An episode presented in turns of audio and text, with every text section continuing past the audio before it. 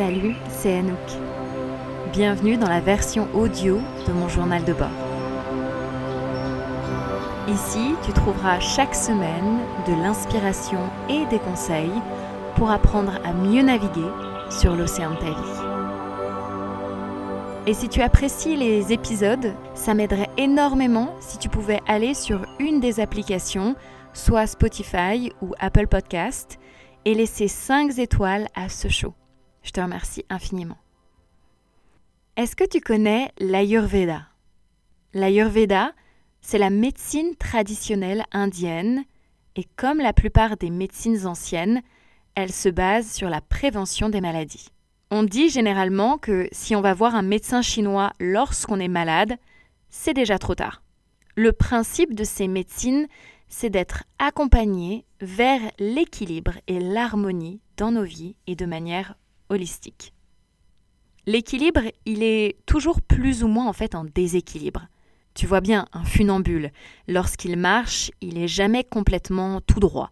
Au contraire, il faut rester souple pour ajuster les micro-mouvements. De la même manière, si tu te tiens debout et que tu fermes les yeux, tu verras que le corps oscille toujours un petit peu.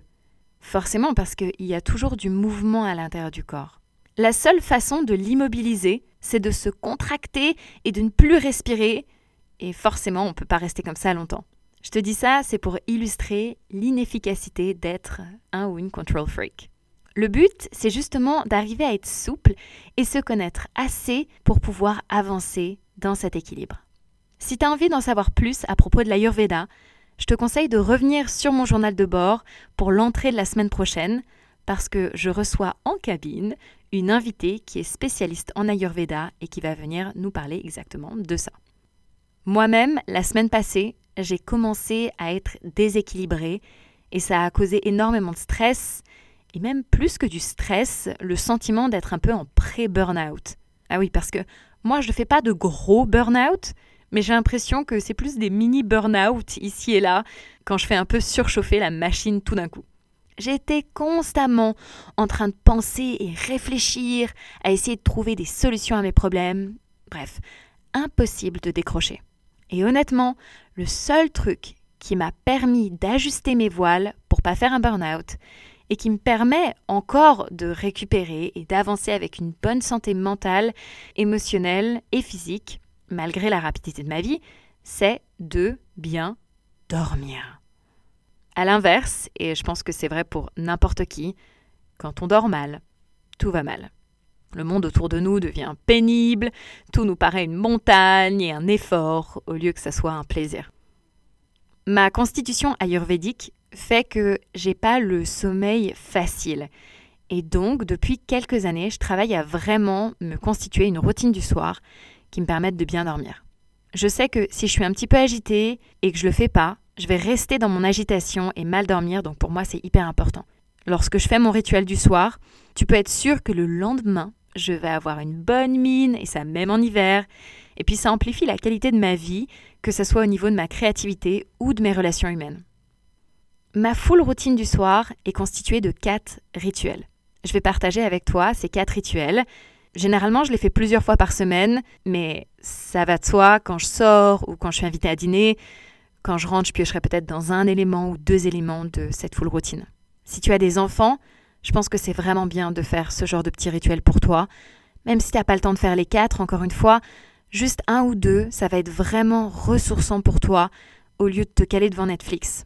Et si tu es en couple, c'est des rituels qui sont encore mieux à partager avec ton ou ta partenaire parce que c'est un vrai moment de connexion. Voici mes quatre rituels du soir. Rituel numéro 1. Je vais le faire passer en premier parce que c'est le plus painful. Arrête les écrans le soir et lorsque tu vas dormir, pose ton téléphone hors de ta chambre. Voilà, c'est dit. Je sais, c'est pas facile. Mais si tu arrives à remplacer tes soirées Netflix par, je sais pas, allumer des bougies, lire un livre, aller faire une petite promenade du soir ou autre chose, tu verras que ton énergie de la journée va vraiment changer. C'est un peu un coup à prendre un peu comme faire du yoga ou méditer le matin. Au début, c'est inconfortable de changer ou installer une nouvelle habitude, mais après, tu pourras plus t'en passer. Alors on s'entend, j'ai absolument rien contre regarder Netflix ce soir. Moi-même, je le fais de temps en temps. Encore une fois, tout est une question d'équilibre et là, je parle vraiment de si on a besoin ou envie d'ajuster nos voiles pour mieux dormir. Rituel numéro 2. Te faire un full body massage avec de l'huile. Huile de ce que tu as dans ton placard. Hein. Cameline, sésame, coconut et même huile d'olive, ça marche super bien. Le soir, j'aime bien commencer par le visage et les épaules et finir par les pieds pour m'ancrer et faire descendre mon énergie.